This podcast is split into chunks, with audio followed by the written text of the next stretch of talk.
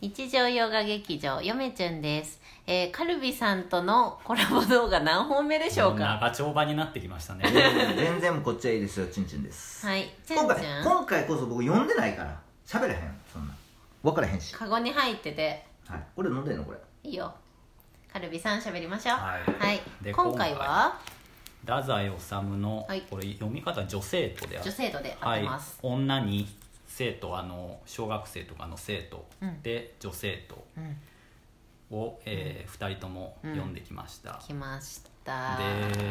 私の感想からいいですかえいいんですか聞いちゃってえーもうね女性いちやゅんちゃんちなみに僕もこれ知ってます知ってますでしょ知ってます読んでないじゃんいや読んでから入ってきて今ね手元にね皆さん見えへんと思うけど「走れメロメロス」って書いてるからあ走れメロスの話する んや高校生の時に習ったやつはカットされてるから俺は喋られへんわと思って女性とはああの書誌情報としては新潮文庫のうん「走れメロス」っていう、まあ、表題作の、えー、と短編集に入ってます、はいでもう読んだらもうなんてみずみずしいんだっていうね、もようこのよめちゃん好きですよねあれねもうまるでこう女の子のこうねブログっていうかじゃないんだけどもうこの「え太宰治ってこんなん書いてんの?」っていうもうそのなんていうの、びっくりしません、はいみずみずしさが半端ないですそようそうあのメロスみたいな男臭い臭い友情とかあの人間失格みたいなうんボロボロの男みたいなうんそういうのばっかり読んできてこの女性と読んだらあれ田沢さんもなんでこんなあの10代の女の子の気持ちわかるのもしかして JK? みたい なぐらいうんでまあ嫁ちゃんも一応 JK 今今はもうおばちゃんですけど JK ありましたから JK の時代も。まあそれはね似たようなこと考えてた時もあるしおーなんで女の子の気持ちがこんなに手に取るようにわかるの、うっんていうぐらいみずみずしいです、うんまあ太宰治の小説ってちょっとひがみがあるよねそれがね、うんないんですよね残ったかなないんです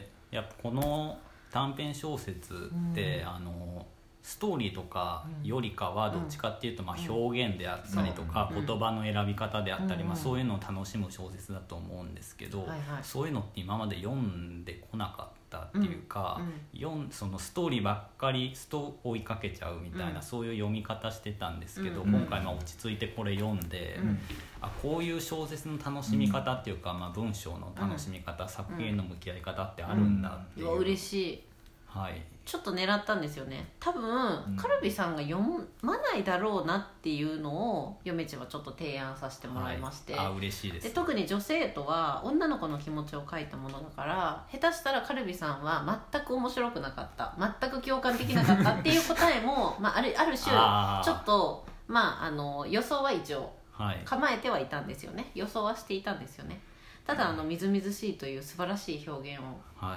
あのしていただいたので嫁ちゃんはちょっと今ホッとしておりますねい、でこれを読んだ時に、もうおぼろげながうんら記憶に浮かんだのが、おう森まりっていう人うんの、うんえー、と森鴎外の娘さんのはいはいはい食べ物にまつわるエッセイ、うん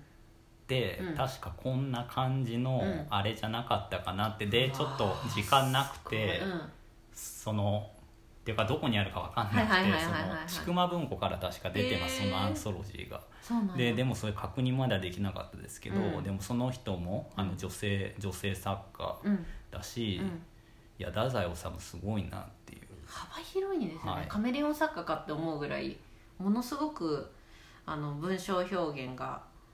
あの幅広いというか、はうんまあ、例えばさっき前回あのお話しさせていただいた三島由紀夫さんなんかは。まあ、あの潮騒はちょっと異色で純愛っていう話はしましたけれどもなんかこうどこかに三島らしさがあるとあいりうかますこうあります文体に三島の癖のようああなります三島の残りあがが全ての小説にあるんですけどこれはもし名前隠されて読んだとしてもひょっとしたら太宰治が書いたとは分からないかもしれないぐらい太宰らしさがないというかうんもう女性になんかなりきって書いてるっていう言い方が陳腐で言いたくないぐらいんもう女性が書いたって言いたいぐらいのあ小説なんですよね。どういう話なの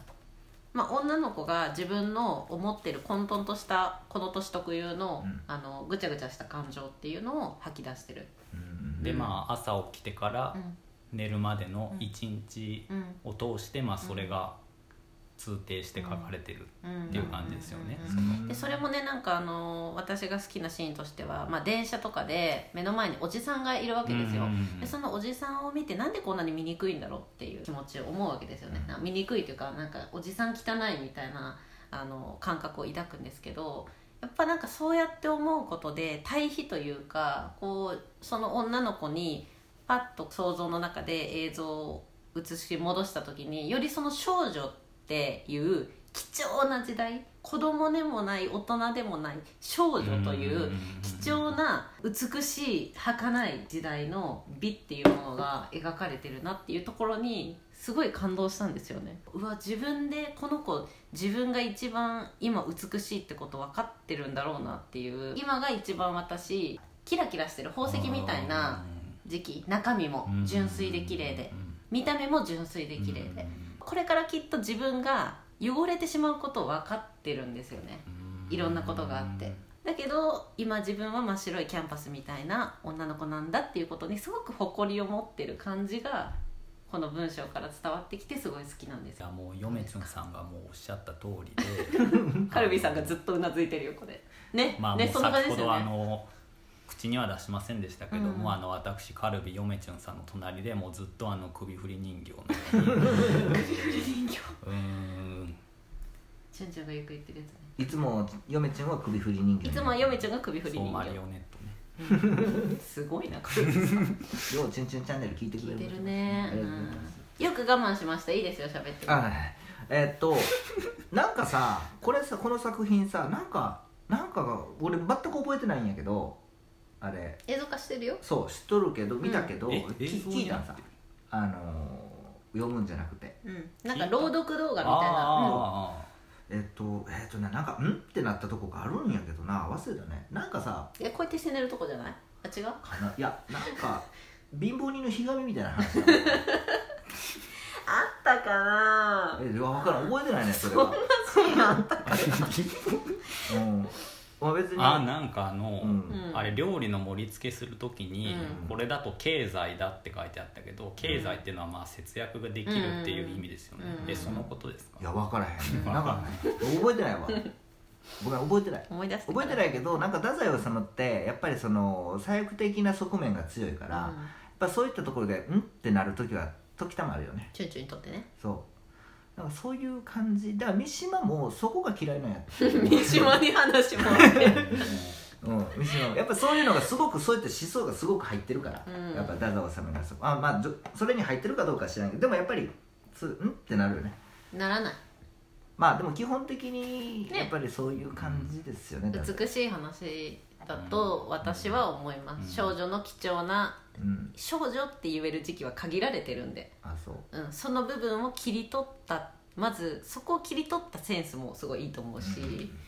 うんまあし確実に言えば戦時中でやったら絶対に出されへんよね太宰治の作品は えこれでも戦時中の話でしょ近衛文丸を近衛が新聞に載って売ってて近衛文丸だしうんあれあ勤労奉仕って書いてあったけどそれあの講和奉公日とかそういう文い脈やのそのあれじゃ小ない説に出たのは戦時中ってことだから小説が戦時中ああそういうことかそう、うん舞台は戦時中かもしれんけどあもしこの作品あがこれまちょっといつ出たのか書いてあ、そない、ううねん、やっぱ戦後ならではですよねうんうんうんまあいいんじゃないですかねうんうんそうまあ太宰治ですね走る目ですうん新潮文庫ねいや嬉しいですあのカルビさんにみずみずしいって言ってもらえたのが一番嬉しいですはいあもうぴったりの言葉だと思います、はいこの短編を表現するのにうんでこれ読んでその文章の面白さっていうのにもその文体のねうんあの面白さっていうのに気づけるっていうのもすごいいいですよねうんまあ私は結構鈍感ですけどねその文体がどうとかいやそうかないやこれを読んでいみやずでみもこれずはしいって言えるってことはわかるうんうこんれうはんこれ結構あのシンプルに分かりやすい感じはいかなって思ったので、ストレートな俺はちょっと合わへん作品かでなすかねやっぱりそうですか ねわかりましたうんじゃあまあちょっと早いですけどはういん黒部さんに仕 切ってもらって終わりましょうかで次ねあのラストうんああの「チュンチュンチャンネル」の YouTube でも出てきたうんあの例の作品ですよね お何何のりのりのりのりえな何その反応それでは皆さんさようなさようなら